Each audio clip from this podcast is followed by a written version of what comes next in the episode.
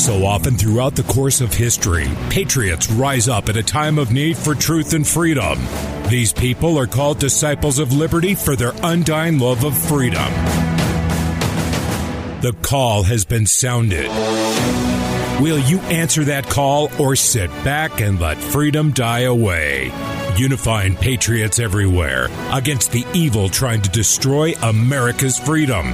You're listening to the Disciples of Liberty radio show on the America Out Loud Network. Now, here's your host, Tim Alders.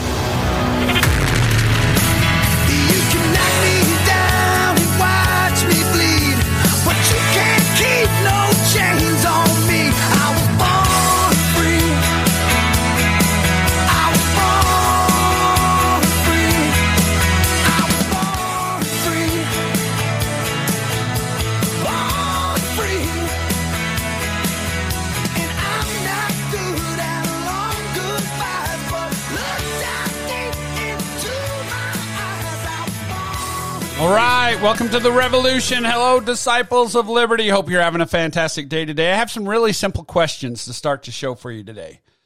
Do you have a right to hold opinions that differ from others around you? Can you write and publish what you think?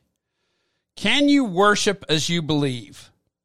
Can you protest to your government if you, if you disapprove of its policies? Can the government search and seize your property? Can you be arrested and held without trial? Can the government treat you differently than it treats other people? As a citizen, you must know your constitutional rights in order to assert them. So, why a constitution? Why did our founding fathers even bother with a constitution? Well, it's pretty simple. George Washington could have been, become king if he wanted to. The founding fathers could have ruled over us like England had a king in his cabinet. But they chose to give the power to the people.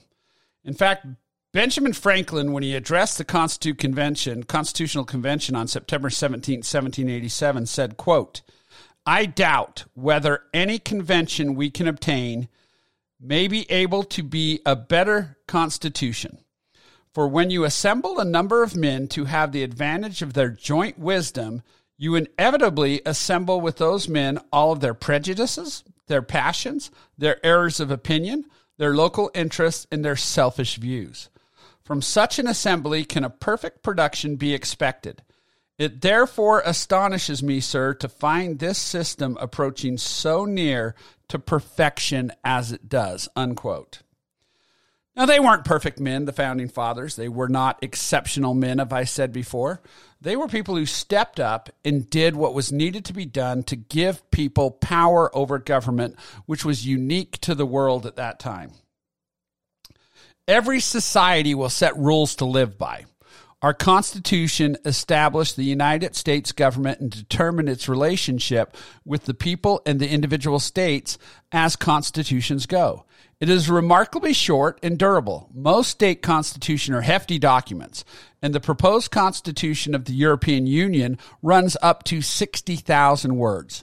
The original text of the U.S. Constitution, by comparison, came to only 4,200 words, and all its amendments made over the course of 200 years added just another 3,000 words. Despite its brevity, the Constitution has continued to satisfy the needs of a nation that has grown enormously in territory and population and has seen a vast expansion in both its international and domestic responsibilities. So the Constitution is short. Nothing government does anymore today is short. They tend to want to go to the extreme in lengths of bills, omnibus bills, and everything that they do. And there is good information on the Constitution out there. These are courses. This is a course by Annenberg Classroom. It's not taught. Nobody goes out there and teaches it anymore, but it is important. Our Constitution has existed for more than two centuries. It's been amended infrequently. And the problem with the amendments that we have received for our Constitution, they took a negative effect on our liberty and freedom. In order to win the campaign to ratify the Constitution, the supporters of the new government promised to add a Bill of Rights.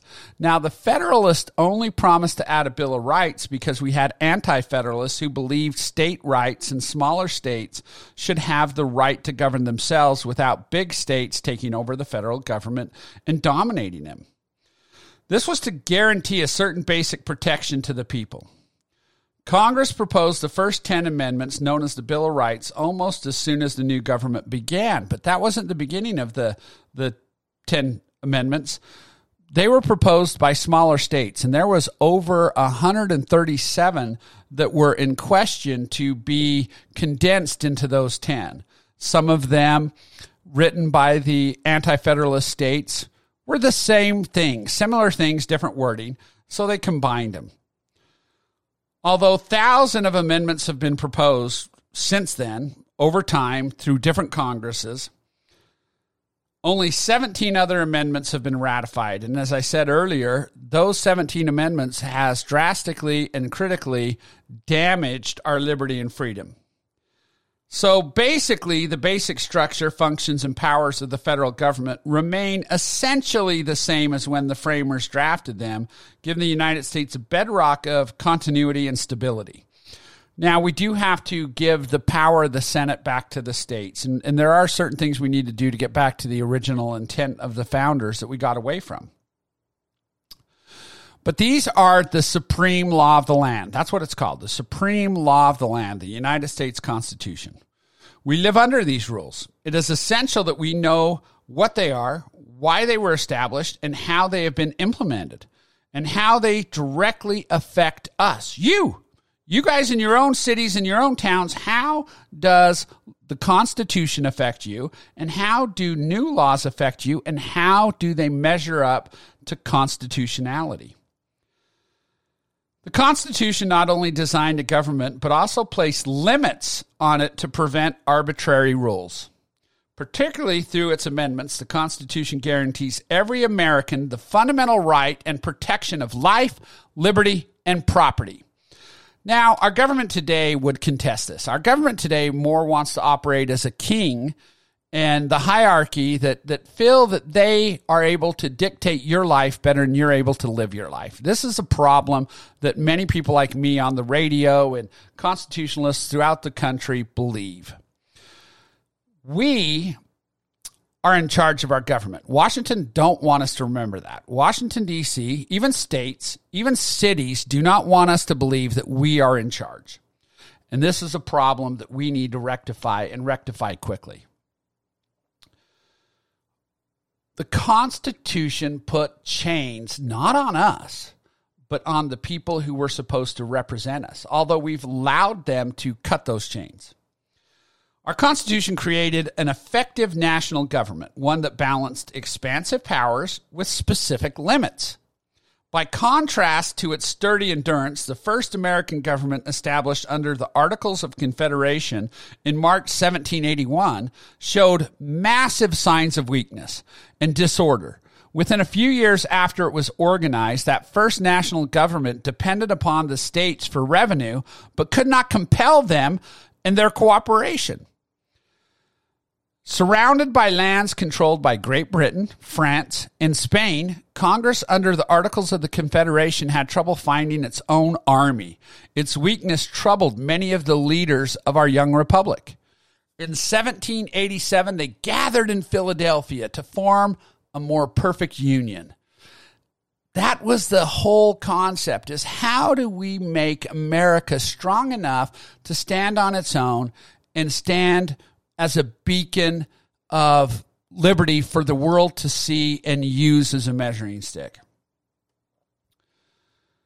The road to Philadelphia's convention started two years earlier at Mount Vernon, the Virginia estate of General George Washington. The hero of the American Revolution and the man who could have become king brought together representatives from Virginia and Maryland to settle navigation rights on the Potomac River which ran between them. Following the gathering, the Virginia Assembly called for a larger conference to deal with trade among all 13 colonies. only five colonies bothered to send delegates to the meeting in Annapolis, Maryland. The following year, although disappointed by the turnout, the delegates who had gathered were persuaded by a New Yorker, Alexander Hamilton, to call for a full constitutional convention to tackle the serious weakness in their union. They required that the Confederation Congress issue formal invitation to the states to appoint delegates to meet in Philadelphia. The Constitutional Convention drew 55 delegates from all but one of the states, Rhode Island. Fearing national interference in its own state economic initiatives, stayed oh, they stayed away. They just sort of boycotted it, I guess you could say is the word we'd utilize today. Those who decided to come to Philadelphia gained prestige when General Washington agreed not only to serve as a delegate, but also as the convention's presiding officer.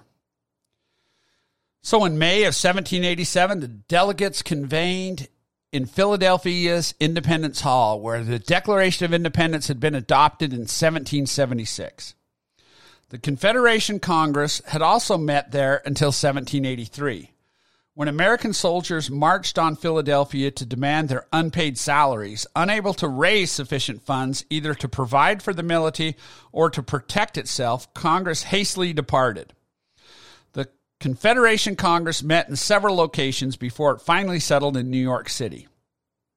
The ability of this early government, our early Congress, to handle the soldiers' protests demonstrated the powerlessness of America's first national government. Real power rested with the individual states. The Articles of Confederation established a single legislature, but no executive or judiciary branch. In that Congress, all of the states had an equal vote regardless of size. Delegates from seven states had to be present in order to conduct business. To amend the articles required a unanimous agreement of all the states.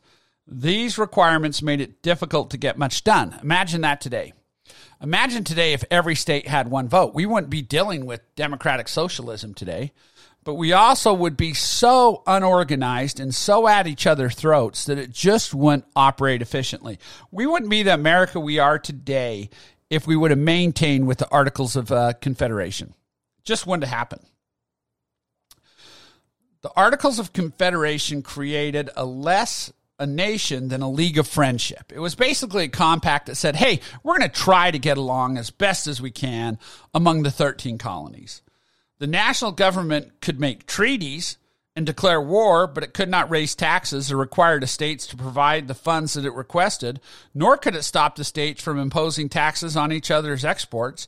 The weak national government was in no position to prevent the American economy from sinking into a depression. They really had no power. They couldn't even raise an army. They had to go to the states and say, hey, can you provide militiamen to serve in this army? You know, and they can say, yeah, we could, but we want this person to lead it. We and, and there just was no cohesiveness.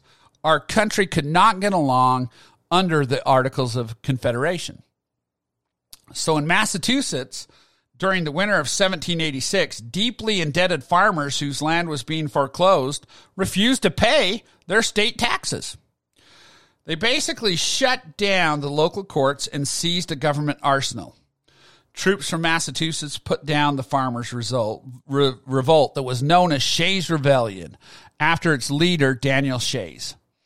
While the Confederation um, Congress stood helpless in the crisis, from high ground we stood upon, General Washington despaired in May 1786, a letter to John Jay. He said this, quote, to be so fallen, so lost, it is really mortifying to national leaders, including Washington. The need for a stronger central government grew increasingly evident.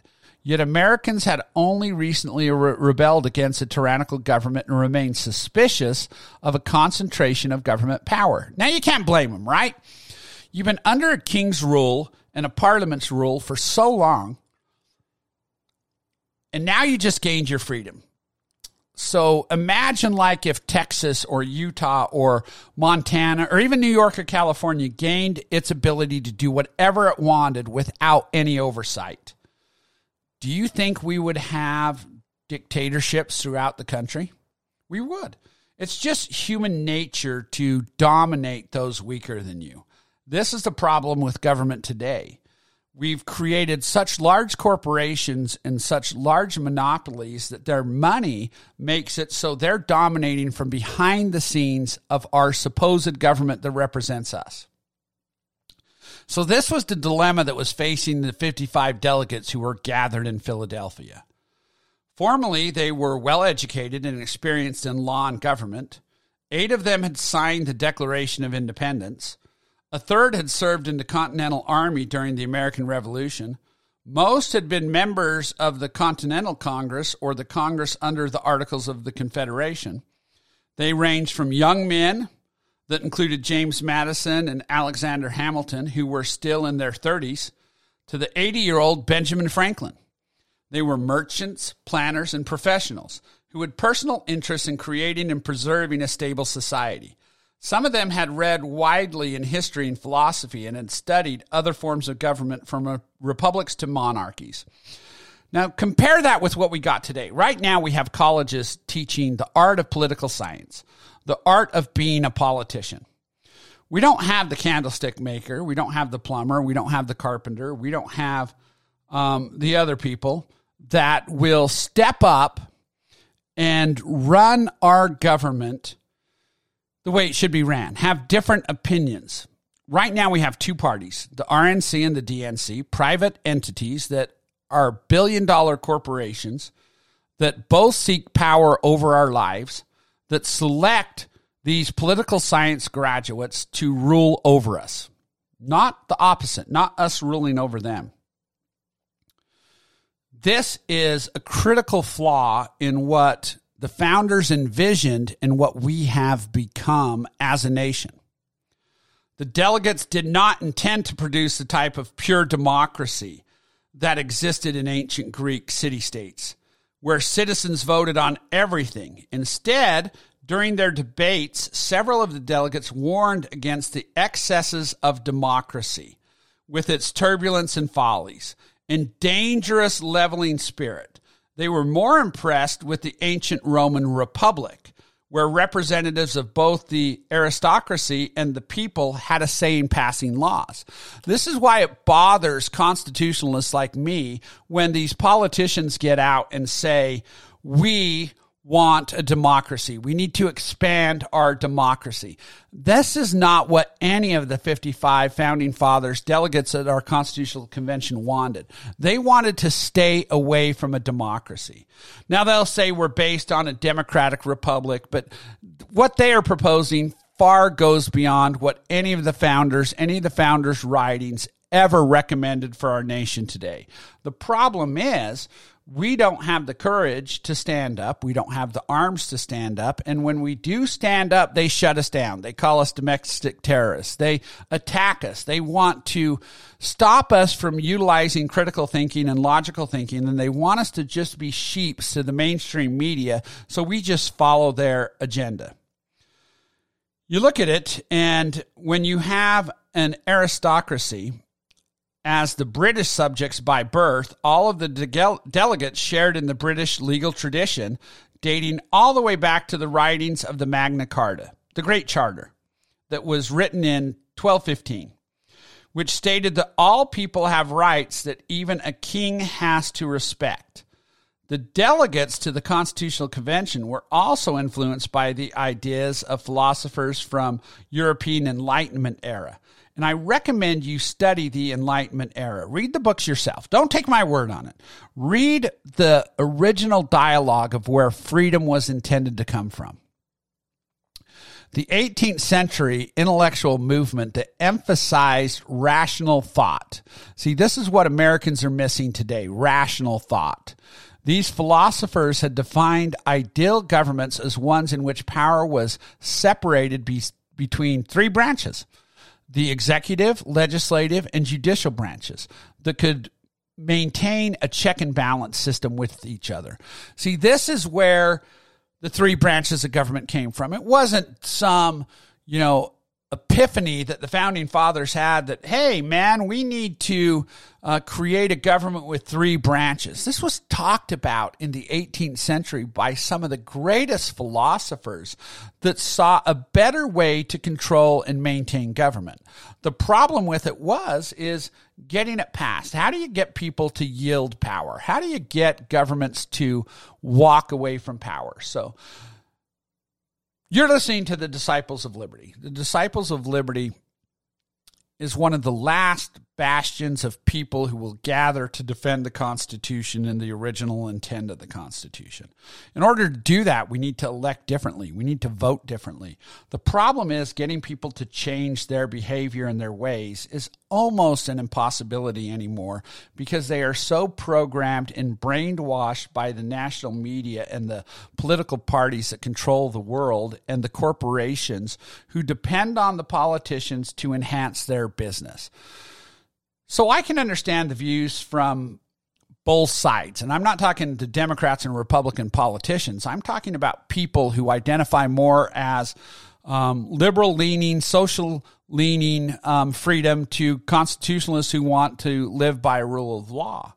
Because independent thought is what the founding fathers intended for us. We just haven't been able to achieve it in the last few decades. And it has been a slow takeover of the Constitution, a slow takeover of power.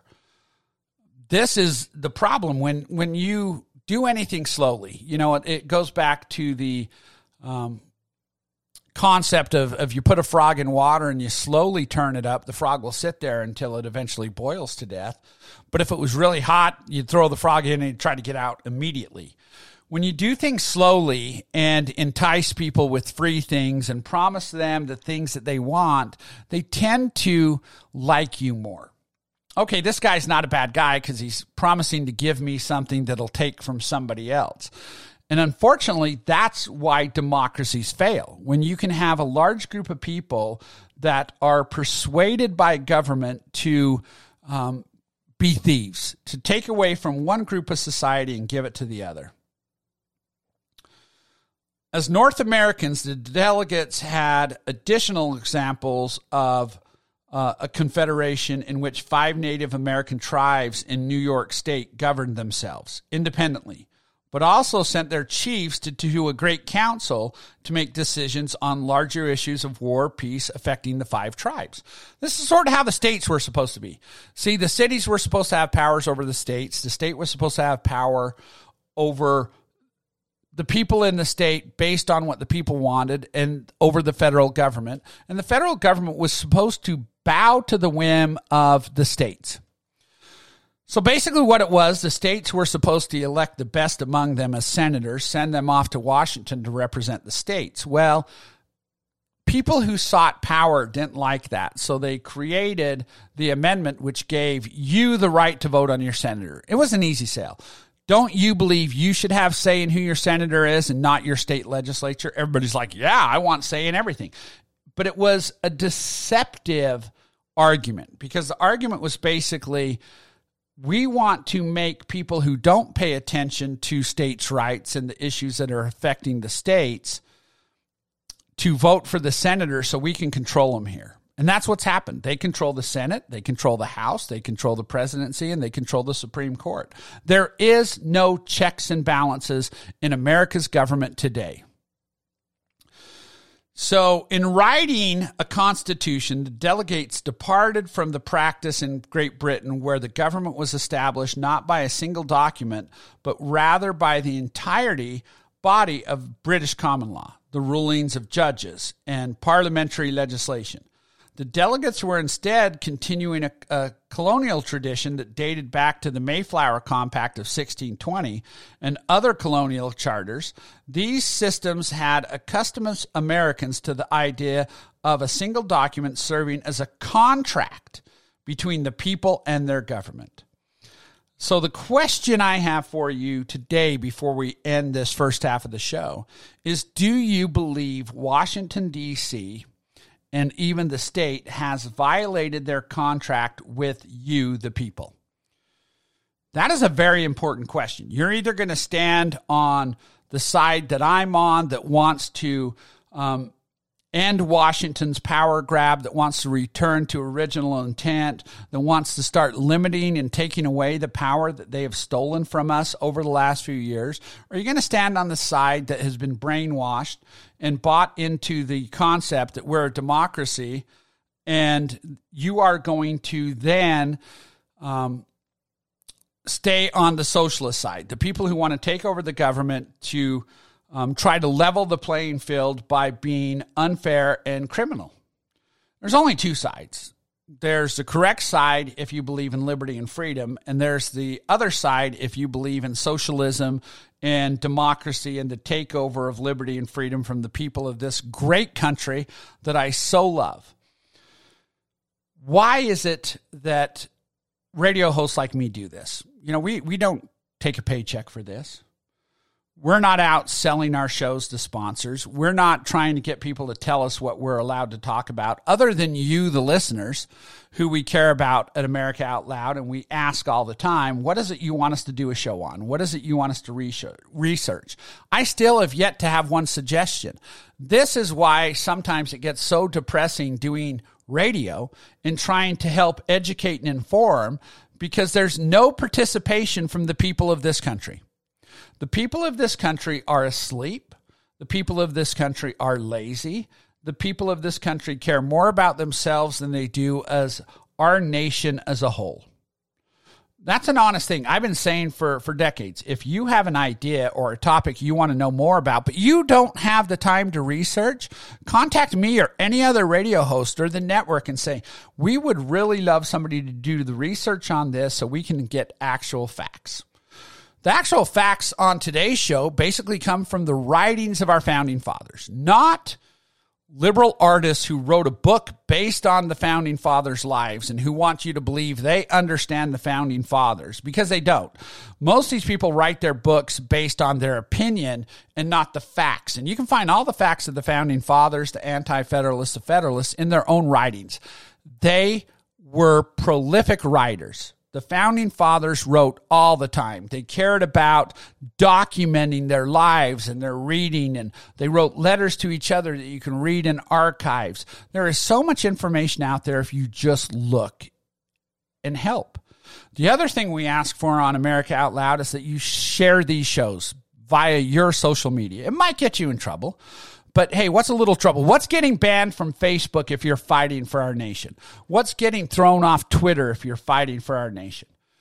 You know, TikTok America Out Loud and start sending America Out Loud the TikToks that you create about joining the Disciples of Liberty or any other show on this network. Stand up and fight. That's all I'm saying. Have your voices heard.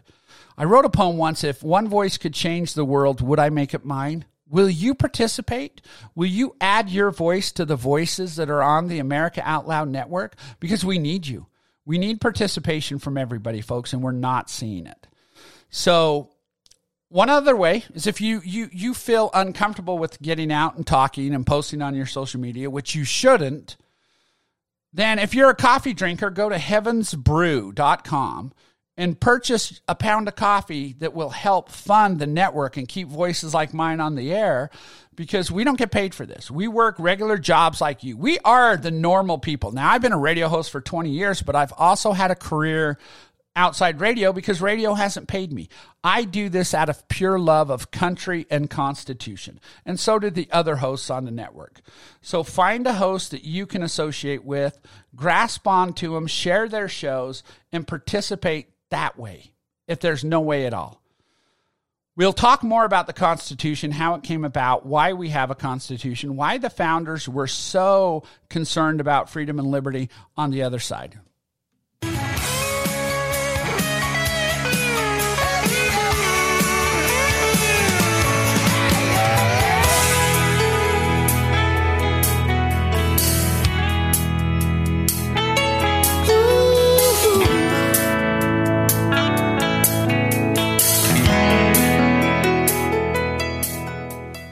Each of us is born with 30 trillion cells that make us. These cells determine how we feel, perform, sleep, focus, and how long we live. And to live our best life, all we have to do is feed ourselves. But most food and supplements don't reach our cells, keeping us from reaching our full potential. Make every cell count with Healthy Cell. Founded with a mission to empower people to take control of their own health at the most fundamental level, Dr. Vincent Giampapa, world renowned cell researcher and medical doctor, created supplements that work at the cellular level to boost immune health, sleep better, focus deeper, and stay younger longer. Go to healthycell.com and use code OUTLOUD for 20% off your first order of any product. And that's healthycell.com, H E A L T H Y C E L L. And use code OUTLOUD for 20% off. It's time to rethink COVID disinfection. A study by Harvard, Drexel, and Virginia Tech concluded we don't have a single documented case of COVID transmission through surfaces. The reality is that COVID spreads mainly through the air. Shared air is the problem, not shared surfaces. The solution is the Genesis Fogger, which uses natural HOCl to disinfect both air and surfaces simultaneously. It's perfect for home or business. NIH says HOCl may well be the disinfectant of choice for coronaviruses. There's nothing more natural or more effective. Genesis fogs at the precise particle size to combat COVID and other harmful pathogens. It's what's missing from your disinfecting protocol. Visit genesisfogger.com. America Out Loud listeners receive a 15% discount with promo code OUTLOUD at genesisfogger.com slash outloud.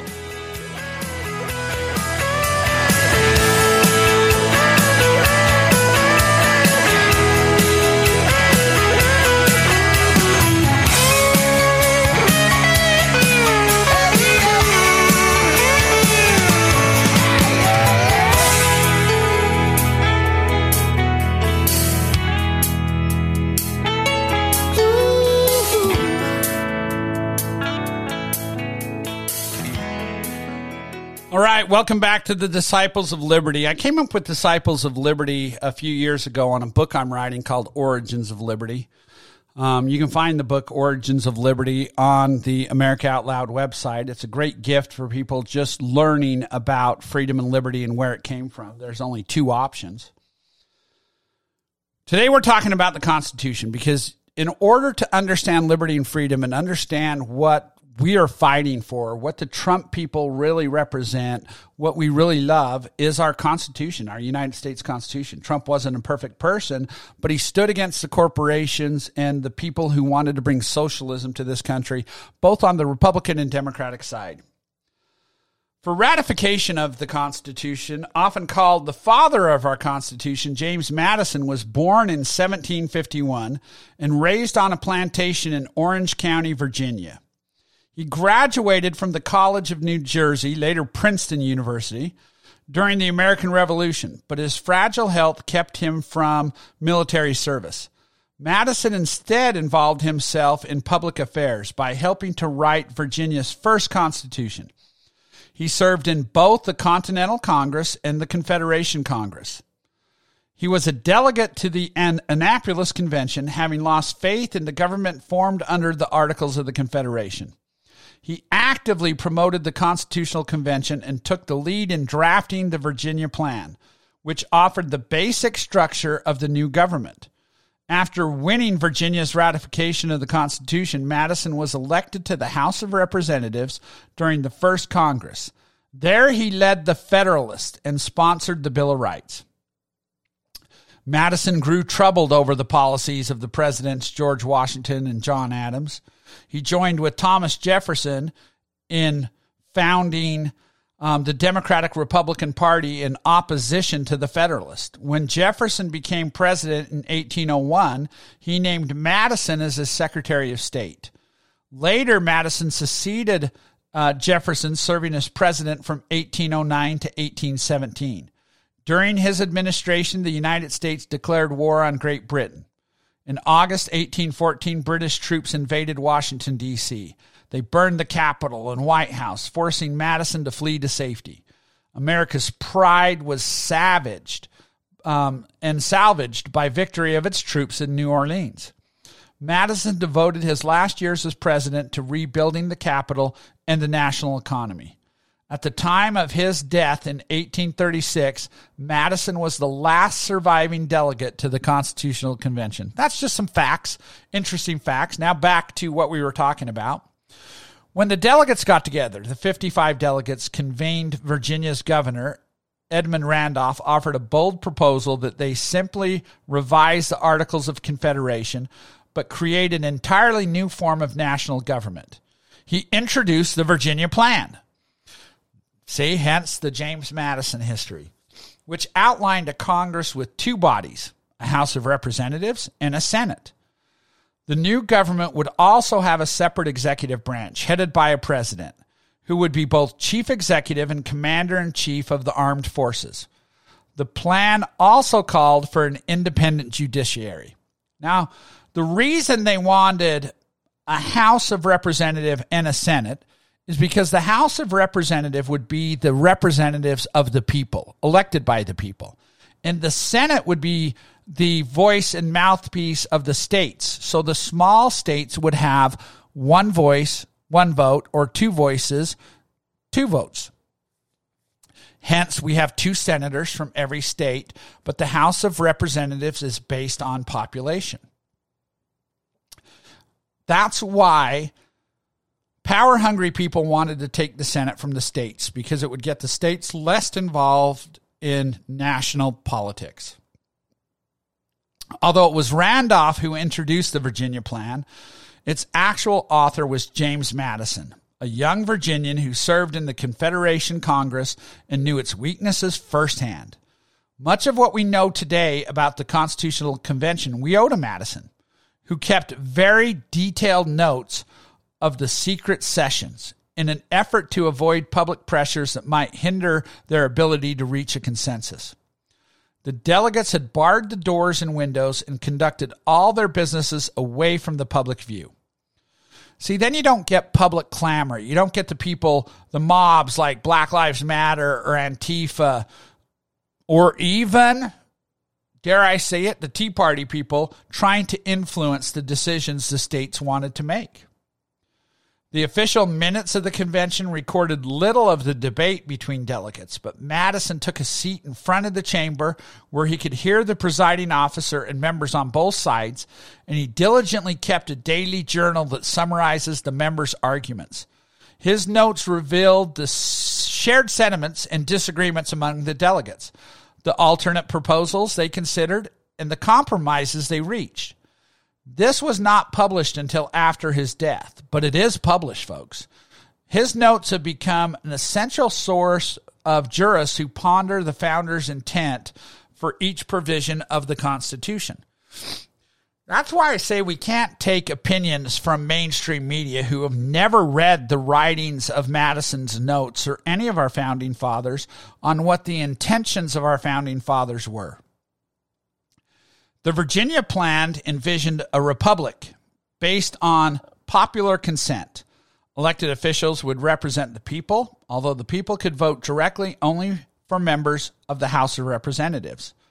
State legislators would elect senators. Members of the Electoral College chosen by the people would elect the president. The Virginia plan provided that each state would have representation in the House and Senate that reflected the size of their population. This was the desire of, of course, the larger states like New York, which blamed the Articles of Confederation's weakness on the equal representation of the states.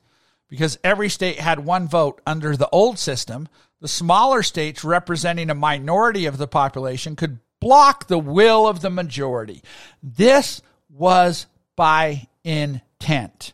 They never wanted majority rule in this nation because, let's face it, North Carolina is different from New York. Tennessee is different from the people of California. Texas is different than the people of Utah. We're raised differently. We're raised with different religions, different views, different concepts of how morality exists. We just have a different upbringing, mindset. The smaller states, of course, refuse to accept any plan that sacrificed their equality. They countered with a plan introduced by William Paterson of New Jersey, that would have preserved the government structure under the Articles of Confederation. The convention voted to reject the New Jersey plan in favor of the Virginia plan, granting the larger states the most members in both houses of the new Congress. But the smaller states would not tolerate inequality, and they continued to fight for their rights. The convention reached a massive impasse just as it planned to take a few days off to celebrate the 4th of July. It appointed a special committee to try to work out that disagreement during the recess. This was chaired by Roger Sherman of Connecticut. He was one of the anti federalists I love. Read his writings, please. The committee split the differences between the two factions. It proposed that the larger House of Representatives reflect the size of each state's population, while the states would have an equal representation in the Senate. This became known as the Connecticut Compromise or the Great Compromise. The delegates accepted the compromise and, as an additional assurance to the smaller states, wrote into the Constitution that no wrote into the Constitution that no state would lose its equality in the Senate without its consent, which of course no state would give. Throughout this compromise, the Constitution went on to create a single nation from a confederation of states, colonies that became states Yet the, the colonies remained as permanent and integral part of the new federal system. This was until the year 1917 when they took the Senate away from the states, folks. That was the first real blow to the original intent of the Constitution. The absence of anyone representing Rhode Island served as a reminder to the other delegates that it would be folly for them to require unanimity in any new form of government because somebody might not show up. So, how do you get a unanimous vote if states are not showing up? They provided that the Constitution could be ratified by the vote of nine of the 13 states. Nor would unanimity be needed for future amendments. Instead, the approval of two thirds of both houses of Congress and three quarters of the states would be required to ratify an amendment. From May until September 1787, the delegates deliberated over all aspects of the new government. They worked out its structure and listed the specific powers of each branch. However, they left considerable flexibility in implementing those powers by giving Congress the power to make all laws necessary and proper. Everybody in government takes away and forgets the necessary and proper clause for carrying out its explicit powers. Is it necessary and proper to take from one group of people to give to another? Is it necessary and proper to put future generations at risk by placing them in debt? The founding fathers said no to all these ideas, yet we're doing it. The great difficulty in framing a government, as James Madison pointed out in The Federalist, the papers written to support ratification of the Constitution, was first to enable the government to control the governed and in the next place, oblige it to control itself. Put chains on it.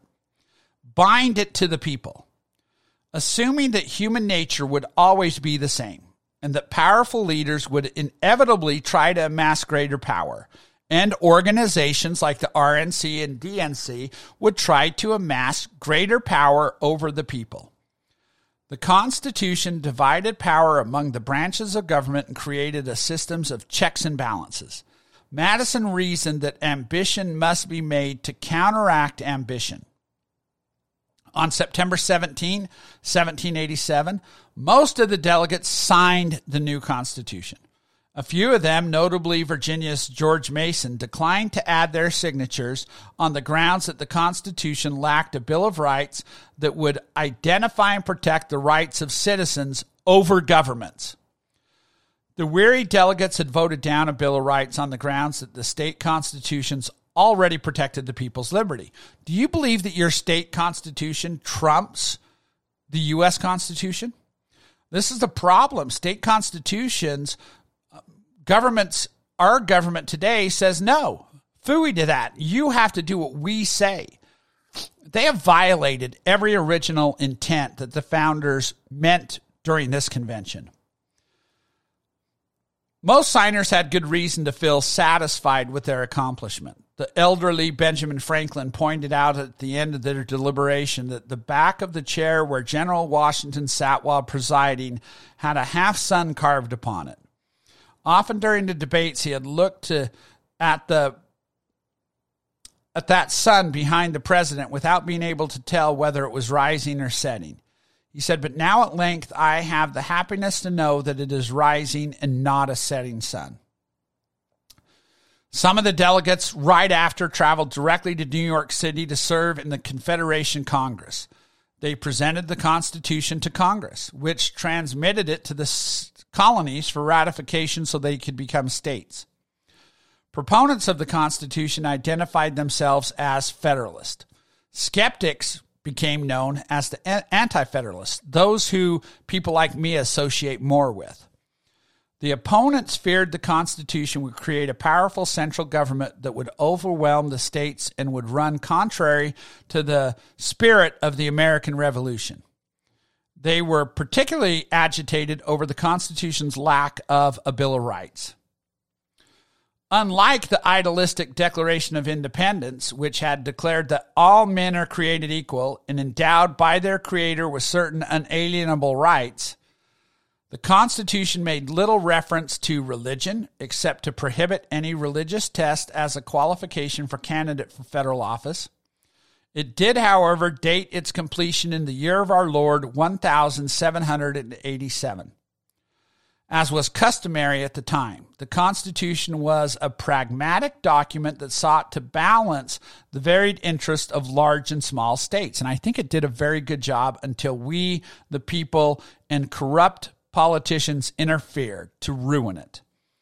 The mass of the people and the wealthy elite and those who supported and those who opposed human slavery all came together. Now, George Mason had never left his native Virginia until he traveled to Philadelphia as a delegate to the Constitutional Convention. He preferred to remain in his comfortable home. He was sort of an introvert, Gunston Hall, but went to the convention because he favored a stronger national government. Born on a Virginia plantation in 1725, Mason was a planner and also treasurer of the Ohio Company, which sold land to settlers moving westward. To assist his work with the Ohio Company, he, he read each of the colony's charters. This experience provided handy in 1776 when he joined with Virginia Patriots in writing the state's Declaration of Rights and its first Constitution of Virginia. Mason served as a delegate to the conference held at Mount Vernon in 1785 and became one of Virginia's delegates to the Constitutional Convention of 1787. At first, he worked closely with his fellow Virginia delegates, James Madison, but soon uh, their thinking diverged and Mason grew disillusioned. Mason feared the Constitution gave too much authority to the president over Congress and too much power to the national government over the states. When Mason lost a motion to add the Bill of Rights, he told the delegates that he would rather chop off his right hand than put the Constitution as it now stands Back in Virginia, he fought against ratification. Not even Congress enactments of the Bill of Rights appeased Mason. He died in 1792, suspicious of the Constitution to the very end. Why? Well, if you read the anti federalist papers and you look at some of the things that we are facing today as a nation when government tries to overreach and they use their opinion if we would have had some of those anti federalist writings, and I've done a show, you can find it in the archives on the anti federalist papers, if, and I included all of those. If we would have included some of those, then we would be a better nation today because it would be undoubtable what the founding fathers were intentioned for. Um, opinion would not play a role. Uh, slavery seemed to many Americans during that time contradictory to their revolution's principles of freedom and equality. The northern states had already began to abolish slavery at the time of the convention. But the southern states were growing more dependent on slave labor. There just wasn't enough regular people to get the crops and fields harvested. At the convention, Southern delegates insisted that the Constitution need not interfere with slavery. Northerners agreed, both because they considered slavery a state matter and because they felt that the Southern states would never enter the Union without such a guarantee. A guarantee which they threw away during the Civil War. Agreed, slavery is bad and it should never happened. I'm just saying the facts that it was a compact, not a contract, and the southern states only came in because of that promise that was never upheld. The framers did not use the word slave in the Constitution, but referred in, uh, instead to other persons when addressing issues related to slavery and the slave population. The Constitution prohibited Congress from ending the importation of slaves before 1808. It also provided that slaves to be counted as three fifths a person to determine taxation and representation in Congress. At the slaves, at that time, slaves accounted for 20% of the U.S. population, mostly concentrated in the South. During the ratification of the Constitution, the more inflammatory issues uh, was not its toleration of slavery, but its lack of a Bill of Rights. Thomas Jefferson, who had drafted the Declaration of Independence, was away serving as the American minister to France. Jefferson admired the delegates' work, but he wrote to his friend, James Madison, the Bill of Rights is what the people are entitled to against every government on earth, and what no just government should refuse. Many other Americans shared Jefferson's concern about the protection of their rights. In order to win ratification, the authors of the Constitution needed to explain and defend their handiwork to the people. Under the joint pen name of Publius, Latin for the public, or the people, James Madison, Alexander Hamilton, and John Jay wrote a brilliant series of essays published in newspapers throughout the states in 1788. These essays have been reprinted in book form in many editions. You can find it on the internet, and they're known today as the Federalist Papers, the Federalist. They explained how the new government would work and sought to calm people's apprehensions about it. In one of his essays, Madison discussed the failure of past republics when one faction grew so strong that it dominated and suppressed all others.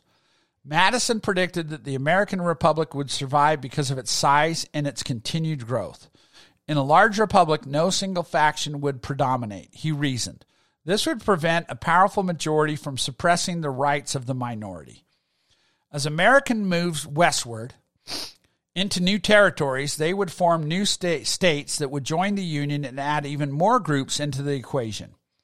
The arguments put forth by the authors of the Federalist Papers carried great weight, and they still informed us about the thinking of the framers of the Constitution.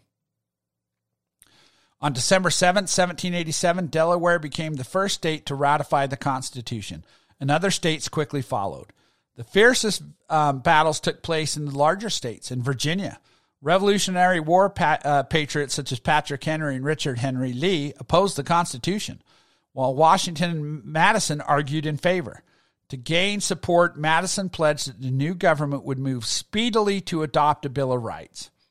On June 25, 1788, after four months of debate, the Virginia Convention voted 89 to 79 for ratification. Very slight win for him. On July 26, New York concluded the equally divisive debate and approved the Constitution by a 30 to 27 margin. North Carolina's convention voted against ratification. However, the Rhode Island never called a convention. Still, 11 of the 13 states ratified the Constitution, which was more than required. North Carolina eventually joined the Union in 1789 and Rhode Island in 1790. So, among its last acts, the outgoing Confeder- uh, Con- Confederation Congress set the first Wednesday in January of 1789 as the date for the first presidential election. The Electoral College would cast its ballots on the first Wednesday in February, and the new government would begin on the first Wednesday in March. But on March 4, 1789, neither the House nor the Senate could establish a quorum. Both had to wait until April when enough members arrived to conduct the business. Many of the delegates need, uh, Delegates to the Constitutional Convention were elected as members of the first Congress, including James Madison, who served in the House of Representatives. This is how our nation was created. But Madison, true to his word, introduced a Bill of Rights. He looked at the Anti Federalist Papers and thought what he pulled out would be enough to maintain the rights of the people. Congress crafted the proposals into 12 amendments. The states ratified 10 of them, which became known as the Bill of Rights. 200 years later, in 1992, the states ratified the 11th of those original amendments, which dealt with congressional pay increases. The unratified 12th Amendment would have set the number of people to be represented in each congressional district at 50,000, a number so low that the House of Representatives would now have grown to many thousand members, which would never accomplish anything. We'll talk about the difference in the Bill of Rights and the Federalist Papers again on a different show, folks. But you've been listening to the Disciples of Liberty on the America Out Loud Network. Please share this network. Please share your thoughts. My email is my name, Tim Aalders, A A L D E R S, at live.com. We have to educate ourselves in order, in order to have adult conversations. We have to not read the books that were written by other people on their views of the founding fathers, but read the founding fathers and formulate our views because their views, their ideas were complete. They were solid. Remember my book, Origins of Liberty, in the bookstore. Remember, if you want to support the station, heavensbrew.com. And remember, folks, 2022 is coming up. It's critical for us to work together as a nation to make sure that we don't elect the same people who have been bought and sold so many times that they care very little about your freedom and liberty, but the corporate donors and the dark money that support them. Folks, it's important that you research and study on your own. Use your own critical thinking. Come to your own conclusions. The conclusions you'll come to will be like mine. They'll be for freedom and liberty. I have no doubt. I have faith in the American people. The American people are what make America great. I love you. God bless.